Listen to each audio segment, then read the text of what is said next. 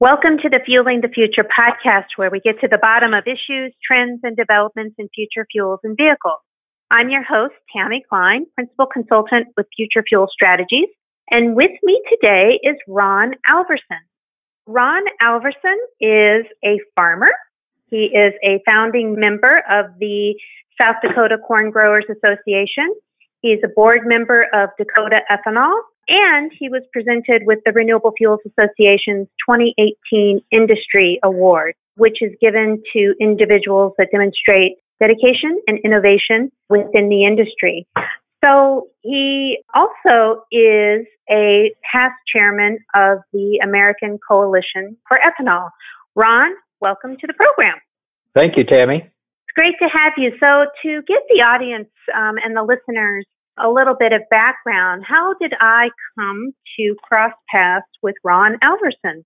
I'll tell you. So I started, I'd say almost two years ago. For my clients, I was following and continue to follow low carbon fuel standard issues, and I also cover biofuels, market trends, and things like that. And I was noticing that, hmm, wow, carbon intensity for ethanol is really dropping. The average in carbon intensity isn't dropping. Plants are doing all sorts of interesting things. And I sort of got this question of, huh, is ethanol the new advanced biofuel?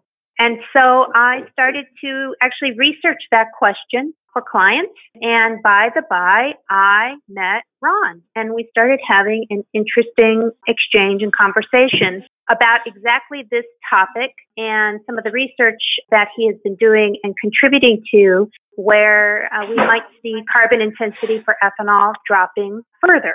So, Ron, we'll start with the first question now that we've sort of introduced a little bit of the, the background. For the listeners who may not be familiar, can you talk about how you came to be involved in life cycle analysis modeling for, for ethanol? Because that's going to be real key to what we talk about today. Sure, Tammy.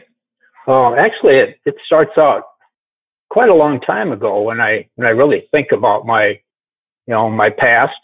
Back in college, I took soil science classes, quite a few of them, and and one of my soil science teachers was really quite influential on us guys, especially those those of us that ended up on the farm. And he challenged us really hard to take care of the soil and, and build the soil organic matter in the soil because that's going to help your productivity.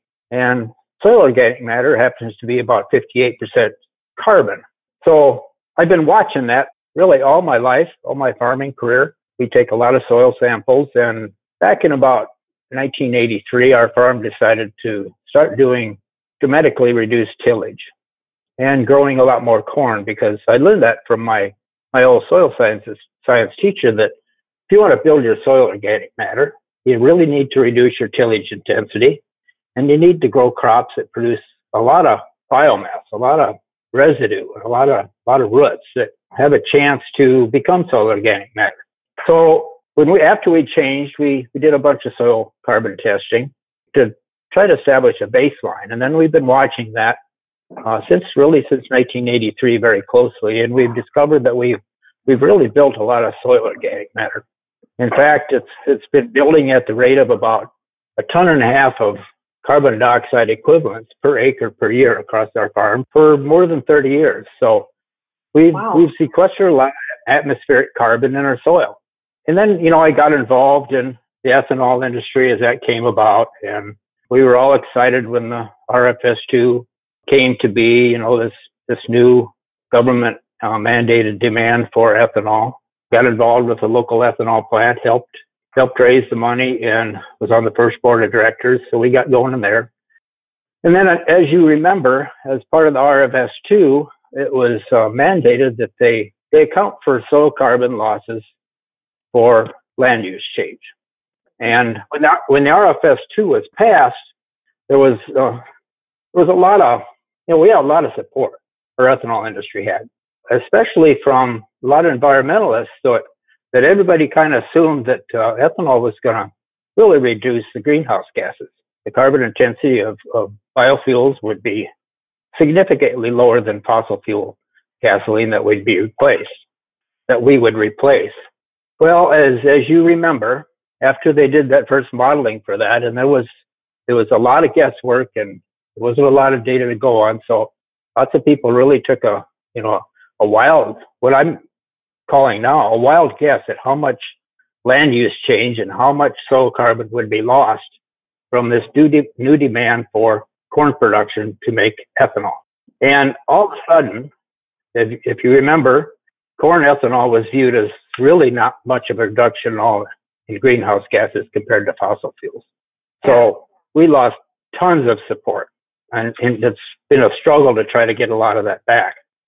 So I, I kind of dug into those first land use change models and, and kind of realized that the numbers, the data they, they, they were using to determine land use change from switches from forest land or grasslands to cropland were, uh, some were pretty unreasonable. You remember Searchinger's stuff that was quite unreasonable. He had, uh, I do indeed. Carbon mm-hmm. intensity.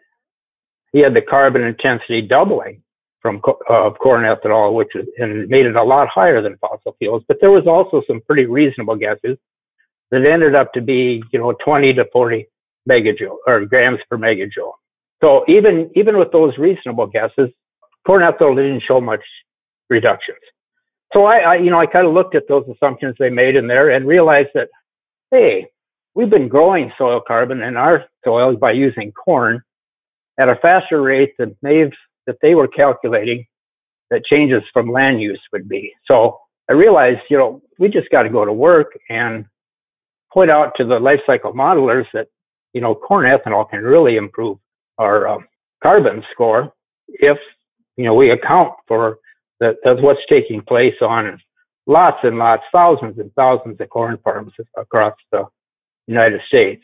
So, and unfortunately, the even the, the current land use, the current models that account for the, the total carbon intensity, the life cycle corn of corn ethanol, still don't account for the direct effects each biofuel crop has on soil carbon stocks. And that's what, what I've decided I, we need to work on in the industry. And that's what I've been working on. Now, maybe I'm in a little bit of a unique position being a farmer mm-hmm. and watched the soil carbon change in our land over the many, over decades actually. And then also being involved with ethanol and uh, just taking a, a big interest in that. So maybe I'm a, a little bit of an odd duck in that regard. So that's how I got involved. Well, just the odd duck the industry might actually need. so, so you talk a little bit about uh, soil carbon and kind of what mm-hmm. you've been finding. So, how have you been translating, I guess, what you're learning, you know, to the the life cycle modelers? So, in particular, I know that you've been working with Argonne National Laboratory. I know that stakeholders such as the California Air Resources Board, you know, is, you know, aware of these issues and, you know, kind of what's been happening. Can you talk a little bit about that, what your work with, with Argonne has involved and how that's kind of unfolding and what you think the outcome might be or could be? You know, um, I thought the best way to approach that that was uh, to look at uh, existing soil carbon or the, the existing carbon intensity models for not only corn stover ethanol, cellu- corn stover cellulosic ethanol, or for, for that matter, any crop residue cellulosic ethanol, and compare that to the carbon intensity of grain ethanol. As you know, the carbon intensity of crop residue ethanol is, is quite low, very low. And one of the reasons it's low is because they do no accounting for what happens to soil carbon when we remove crop residue from those fields.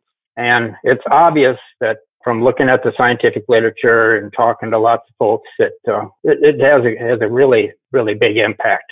So I thought maybe the best thing to do was to make this issue, make some soil scientists aware of this issue that, hey, because of this California low carbon fuel standard market, there's this huge incentive to remove crop residue to make ethanol. They get really large premiums in California. So if that industry, I know it's it's had some stumbling, but if it did take off, you know, there could be a lot of residue removed from fields to make this stuff. And I thought the best way to approach that was to make sure soil scientists knew this issue, because most soil scientists, practically all of them, are all about preserving soil productivity and, and building soil productivity. And the minute mm-hmm. you start removing crop residue, it's going to reduce the soil productivity and reduce the soil carbon content. So I uh, approached some of my friends that were soil scientists, and one of them in particular was happened to be the head of the uh, what's called the American Society of Agronomy. And uh, there's actually three groups. There's the American Society of Agronomy, the Crop Science Society of America, and the Soil Science Society of America. And they call themselves the Tri Societies.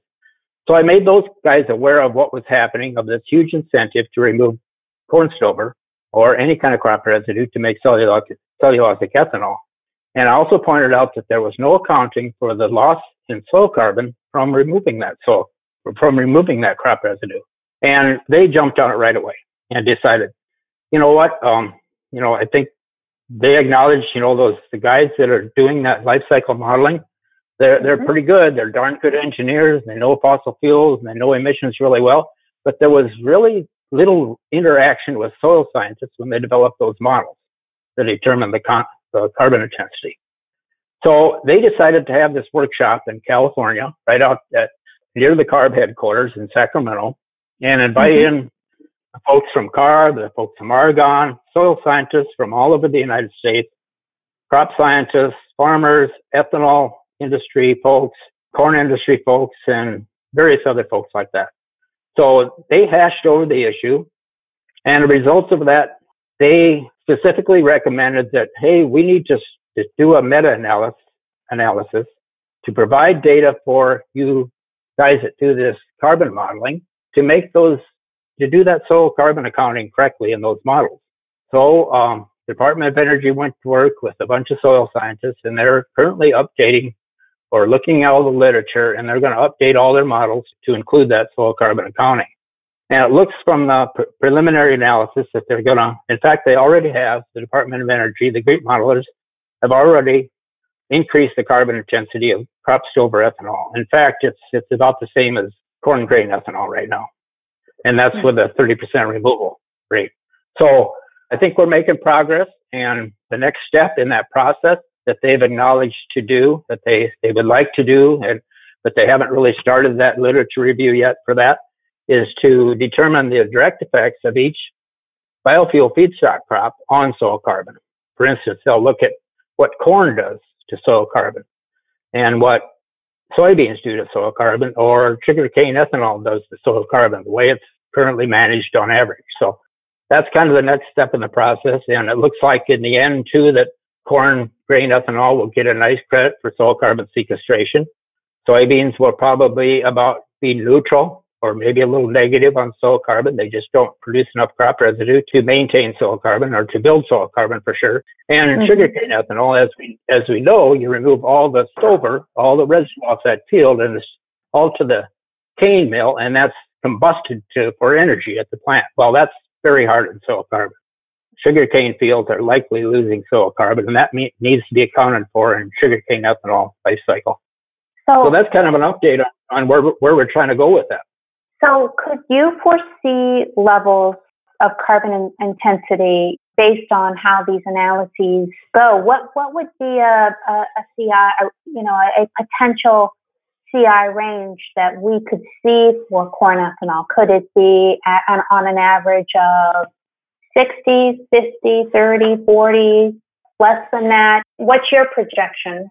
Right now, Tammy, and you likely know this, that the EPA uh, did their initial life cycle analysis for corn ethanol, for corn grain ethanol, way back in 2008 and 9. And they haven't updated it. So they're still sticking to their old number, which says corn ethanol won't have a carbon intensity that's 20% below gasoline until 2022. And they haven't changed that. So, and unfortunately, the whole world looks at that carbon intensity rating and says, well, geez, corn ethanol is no good. Now, on the other hand, the Department of Energy at Argonne, the GREET modelers that model that most of the people in the world use and California uses and Oregon uses to determine the carbon intensity of biofuels says that carbon intensity of corn grain ethanol right now is about 52 grams per megajoule. And that'd be about 45 or 47% below fossil fuel gasoline. So EPA is just um, way behind. They haven't continued to work on that. Whereas Argonne, the guys that do the GREET model, they update that every year and they they do tons of work and tons of data collection to keep that up to date. So I think if once they get this done, and let's say we get a 10 to 15 or maybe even 20 gram credit on corn grain ethanol for, for soil carbon sequestration, that would put corn grain ethanol way down, you know, around 30, maybe wow. 35, maybe 40, somewhere in there. So clearly in the range of, a, of, an, of an advanced biofuel. Yeah, for sure. You're well, in renewable. Yeah. You're in renewable diesel country. That's uh, that's about an, an average for renewable some renewable diesel, which is mm-hmm. pretty amazing. Yeah, we continue to work on that. Really pleased with the folks at Argonne. They're just some really open open minded and really top scientists. So I was going to ask you a couple questions, a couple follow up questions. One, assuming we had a, you know, we see a 30 CI type grain ethanol, how do you see that changing the market? I mean, the RFS is what the RFS is. So then, you know, you've got an advanced mm-hmm. biofuel, but the structure of the law really doesn't, you know, really, does, it, it, you know, the structure of the law is what the structure of the law is. However, it's a different ballgame in California. So how do you see the market changing if that comes to be, you know, this, this kind of level of CI? Really good question, Tammy. Uh, and you're exactly right about the, you know, the RFS that, you know, that would that would take a law legislative change to give cornstarch ethanol the ability to, to be a advanced biofuel, mm-hmm. even though the carbon intensity may be well within that range. But it's quite different in California, in Oregon, and mm-hmm. especially in international markets. As yes. you probably know, RenovaBio uh, has been yep. developed in Brazil. So any any gallon of ethanol that goes to Brazil now will have a have a carbon intensity attached to it. Mm-hmm. So that makes this ultra important for international markets and California and Oregon. Now, a really key consideration here is uh, achieve these kinds of reductions. I think it's likely that those markets will blend even more and more ethanol in their markets because they represent such a significant reduction in carbon intensity. For instance, California needs to reduce their carbon intensity quite fast now going forward. And they're really going to need some low carbon fuels to fill that market. And corn ethanol happens to be the one that can be economically produced at pretty high volumes. So if we can prove that, you know, we have relatively low carbon intensity, it's likely that they'll, they'll change to 15% ethanol relatively quickly or 20% or maybe wow. even, you know, higher than that. So, and I know for a fact right now that there's a, there's a couple, three companies in California that are really, really expanding their E85 network, network of stations. And they're just really selling it because of the, the premiums or the, well, the, the carbon intensity reduction credits they get mm-hmm. for, yeah. for blending high levels of ethanol. So I think it's uh, it could expand our markets uh, both domestically and international internationally a lot. You know, above the 10% ethanol, the current 10% ethanol blend rate. Yeah, the other thing, the other program that we have out there, we don't know how it will uh, evolve because it's under development, is the uh, Canadian Clean Fuel Standard. And of course, there's always been a, a, a tradition of you know, cross-border trade, uh, you know, on uh, on on mm-hmm. ethanol. So that could be another sort of uh, in- interesting uh, market as well. I forgot to mention Canada and Mexico, yeah. our next door neighbors. You know, Canada is that we send a lot of ethanol to Canada, and and yeah, they uh, well some provinces, provinces in Canada right now have clean fuel programs that require carbon intensity reduction. So the whole nation goes to that, you know, it'll be even a bigger demand.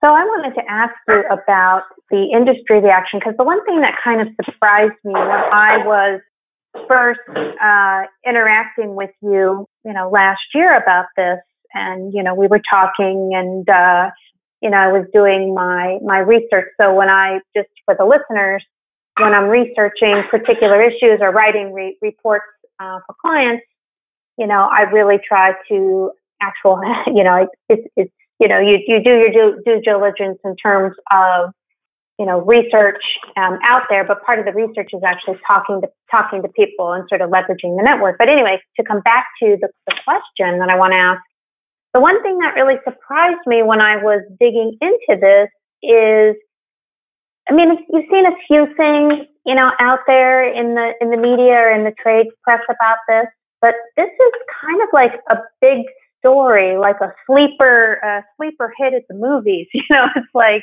because I see the, I mean, it, I see like this uh, fundamental. If these things happen and they seem to be progressing and evolving, I mean, I see fundamental, you know, potential change in the market.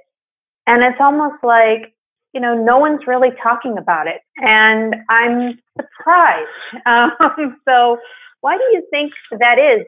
I mean, are your own industry colleagues, fellow producers, you know, just not really plugged into this? Do they not really sort of see it or they just sort of do? Or, you know, it just seems real quiet on this issue. Uh, yeah, I'd have to agree. Frustratingly so.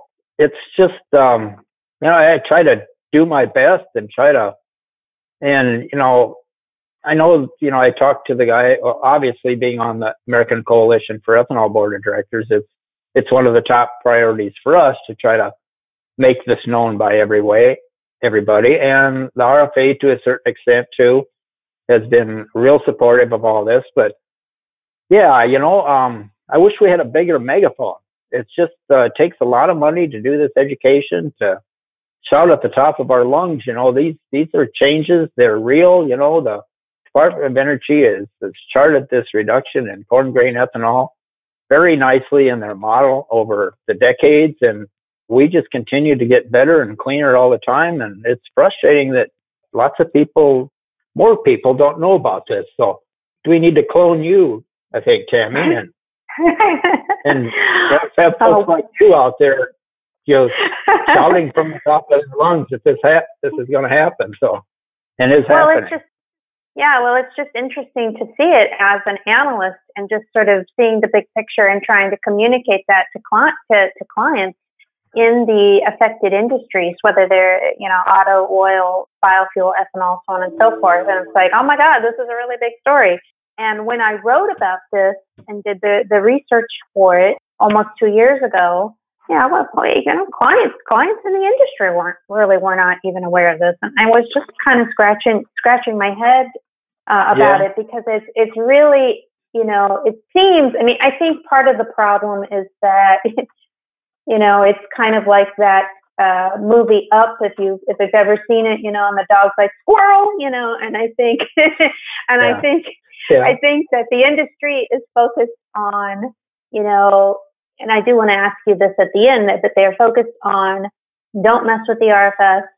I think they're focused on, you know, E15 or bust and anything that falls mm-hmm. outside of that, you know, they ain't interested. And it's kind of like, well, I mean, mm-hmm. you're kind of like, you know, as an outsider, as an analyst, I kind of look at it and I'm mm-hmm. like, um, you kind of might be missing the big picture here. so it's just sort of interesting. Mm-hmm. And that's kind of my theory that people are not, and it's, and it's technical, right? Mm-hmm. I mean, soil carbon is, uh, it is. probably not the sexiest topic, but that's where the, that's, mm-hmm. that's, that's where the real, you know, you've got to look for the non-sexy topics because that's where the juice ends up kind of being or the, or the gold nugget, so to speak, and in my, my own experience. But that's my theory um, as to why the, the industry might not be so much focused on this because they're so overwhelmingly focused on the RFS agenda, which from their perspective is understandable, but I think maybe, you know, shoots at the caboose a little bit.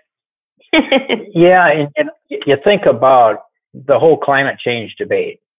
You know, it became so political, and I'm still scratching my head how it came became so for it or you're against it, kind of based on your political, the way you lean politically.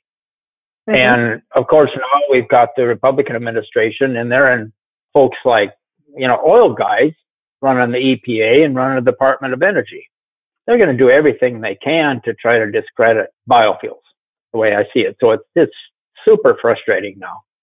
You know, the EPA is doing little or nothing on this now. And it's just, and in the meantime, climate change is such a long term thing that people think, well, you know, it's maybe affect my, some family member decades or even hundreds of years from now, but why worry about it now? But I guess, um, I hope not too many people think that way because it could be the existential threat in our lifetimes to the planet. So, well, as someone who just replaced her roof last week because Hurricane Irma ripped it off, basically oh, uh, last year, mm-hmm. I am not one to. Uh, I'm not one to really uh, argue with that because, uh, you know, yeah, it's sort of ground zero down here in, in Florida.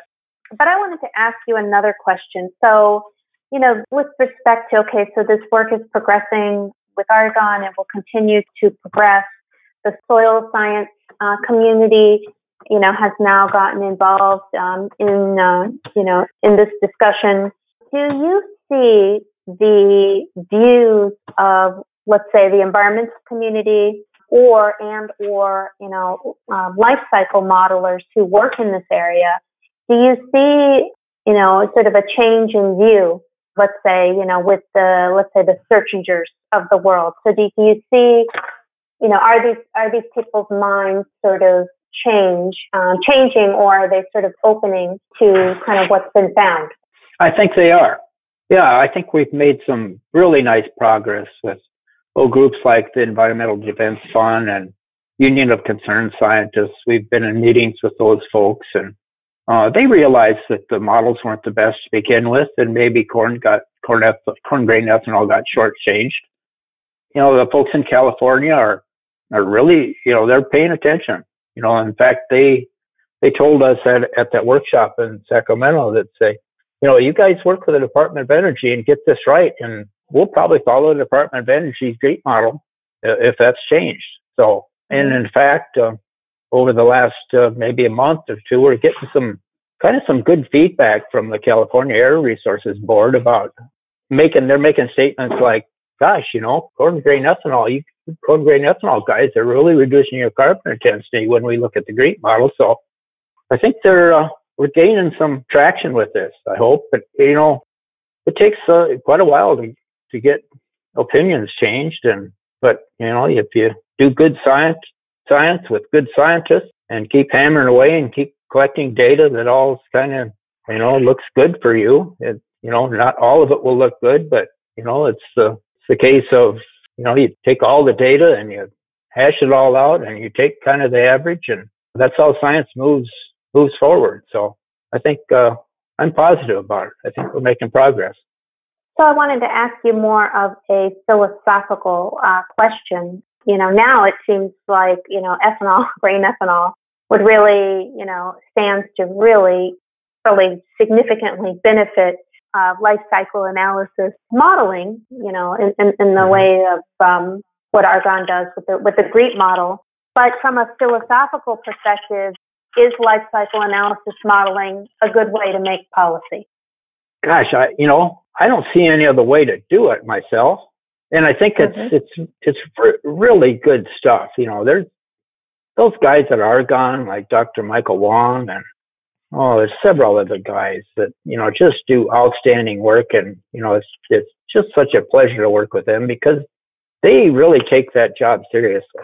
You know, they want to mm-hmm. get it right, and boy, you've got to have peer-reviewed, replicated, and randomized studies if you want to get anything done. So when they put their stamp of approval on it, it's it's it's really going to be good, I think, and it will will make some changes, I think. So we're hopeful, and we'll keep plugging away and try to make uh, draw awareness to this to this issue and try to get some funding. And you know, and you got to realize that the Department of Energy is a little bit standoffish when us corn guys and us ethanol guys lobby for this because they can't be viewed as being as being biased. So the best we can do is just to get them, you know, some peer reviewed, repl- replicated and randomized studies over many, many years and types things. That's how you really get things done with those guys. So they're, uh, they got very high standards. Well, and you know, I mean, I guess the the reality of it is, as we live in an LCA world now, right? I mean, that's that mm-hmm. that is how policy is being made, um, not just in this country, uh, but in, in other parts of the world as, as well. I guess I don't know how else that we could achieve what we're trying to trying to achieve with climate change mitigation or without LCA. You know, the uh, you're probably I'm sure you're familiar with the IPCC, the Intergovernmental Intergovernmental mm-hmm. Panel on Climate Change, and you know, literally hundreds of scientists around the world have kind of wrote the rules, so to speak, for how this should be done. And you know, the I know the guys at Argonne follow that really closely because that that represents a collaboration of, like I said, hundreds of scientists all over the world on how to do this and how to do this correctly. So the last question that I wanted to ask you is, what did you think about the president's E15 announcement, and how do you feel about the prospects of E15 for E15 going forward? And you know, the question everybody wants to know: What do you think is going to happen to the RFS? Yeah, uh, boy, that's a really positive development. I think all the ethanol industry just cheered. You know, they don't like some of the other things that's going on in the EPA. For instance, the small refinery waivers that they're giving out. So, and that's kind of killing our demand on one hand, but they're at least helping with E15 and at least started that process. We're hopeful and pushing for them to have that done by next summer, but it's it's kind of a long, arduous process from what we've been able to understand to get that change made. So, but we're it's a positive development, no doubt about it what is the outlook on uh, on the the RFS? I mean, there's been talk of reform for you know mm-hmm. years and years. Mm-hmm. You know, do you see it happening in in the new Congress or not, or or something in between? Those of us that watch this uh, life cycle modeling closely and watch these other markets develop, like California, Oregon, Brazil, all those other low carbon markets, would would like to see the RFS morph to more something more like a low carbon fuel standard, completely agnostic about fuels. You know, it's it's all about low carbon. If it's doesn't matter what where it comes from, what it's made out of, and so that's uh, really is a kind of a level playing field, and the most makes most sense to get it to do it that way. So I, you know, I'm hopeful that we can morph this RFS to something more like that, but I, I don't know. It's it's going to be hard. It's a political thing, you know. So you know, it seems to me there's there's more and more momentum for low carbon markets. Not so much domestically, but for sure internationally. And we'll see, you know, which which is which becomes the dominant way to do things. I hope hope it happens. I guess, you know, I think we need to to move to a, a low carbon fuel system and that's kind of the best and most rational and most economic way to get things done. Yeah, I've been saying this for for years and I've been totally shut down by you know folks that really you know you know not not not ready to talk about it don't want to talk about it don't see it as realistic but when i look at it you know it would solve a lot of problems i think for the oil industry especially you know the mm-hmm. ones that have had issues with the RINs and they have had you know they really have had legitimate issues with their, uh, you know, RINs compliance costs. You know, it would solve issues for the uh, um, ethanol, in, uh, you know, for the ethanol industry. It would mm-hmm. seem to solve issues for the advanced biofuel. I mean, it, it's not a silver bullet, but I certainly see the the benefits. But there seems there there has been, um, you know, a lot of resistance to to doing this, but it just seems really logical mm-hmm. to me, anyway. Yeah, you know, every once in a while I get really encouraged when I read things like, oh, for instance, it was several months ago now, but I think uh, like guys like Hank Paulson and George Shultz and some big hit hitters, maybe maybe a couple of the big guys were in there too, but they're you know really promoting and trying to get the discussion going on a on a nationwide carbon tax. Those uh, sin taxes, I'm going to call them, have been really pretty effective. You know, the sulfur dioxide and those things have, have really did the job and they did it economically and did it without with minimum disruption.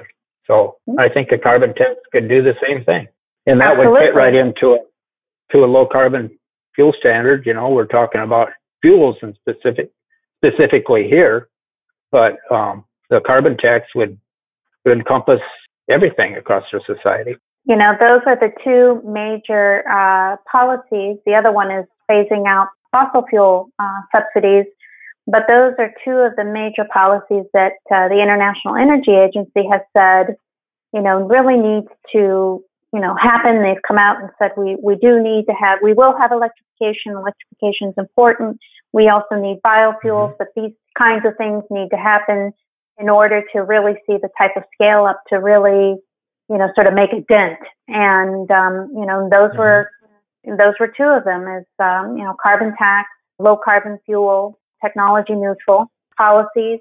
And of course, uh, you know, uh, you know, ending fossil fuel subsidies was a, was another one. So it's, uh, it is, you know, it, it, what you're saying aligns what they're saying over there in, in Europe, which is where the IEA is based. Mm-hmm. Yeah, it's, and it's, uh, like we've mentioned before, it's happening elsewhere. Japan, uh, I suppose you read, it's been months ago now, but they announced that they're going to start using corn grain ethanol rather than sugarcane ethanol in their fuel because it's it meets their low carbon standard over there now. So other places are paying attention.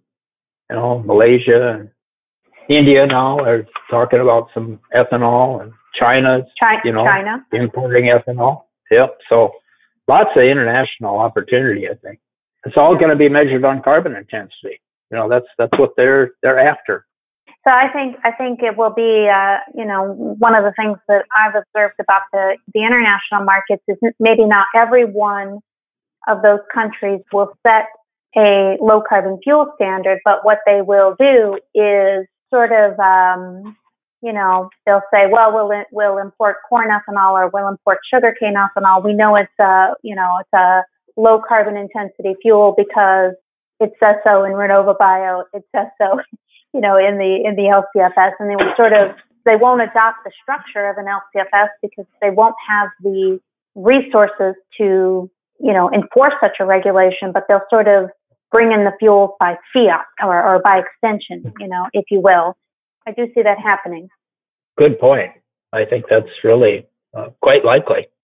Well, Ron, I want to thank you so much uh, for being on the show today. It was a pleasure to have you and to have you talk to us about soil carbon accounting. I never thought in my fuel career, um, you know, I never really heard of soil carbon accounting, yeah. um, but now I have, and um, and I do see it this well, as a as a real game changer. Well, when you get to the Midwest sometime, Tammy, and see all this corn growing out out there, just uh, look at it as a big solar collector, you know, a big carbon fixation machine, because it's uh, sure. it's quite astounding. I, I sure will. I, I sure will. Well, thanks so much for giving Thank me you. a bigger voice and a, and a bigger you. megaphone here. You bet. I appreciate and it. for the listeners, I want to thank you for listening uh, today. And if you're looking for more insight and analysis on future fuels issues, head to my website, futurefuelstrategies.com, and sign up for my free biweekly newsletter. Thanks again for listening.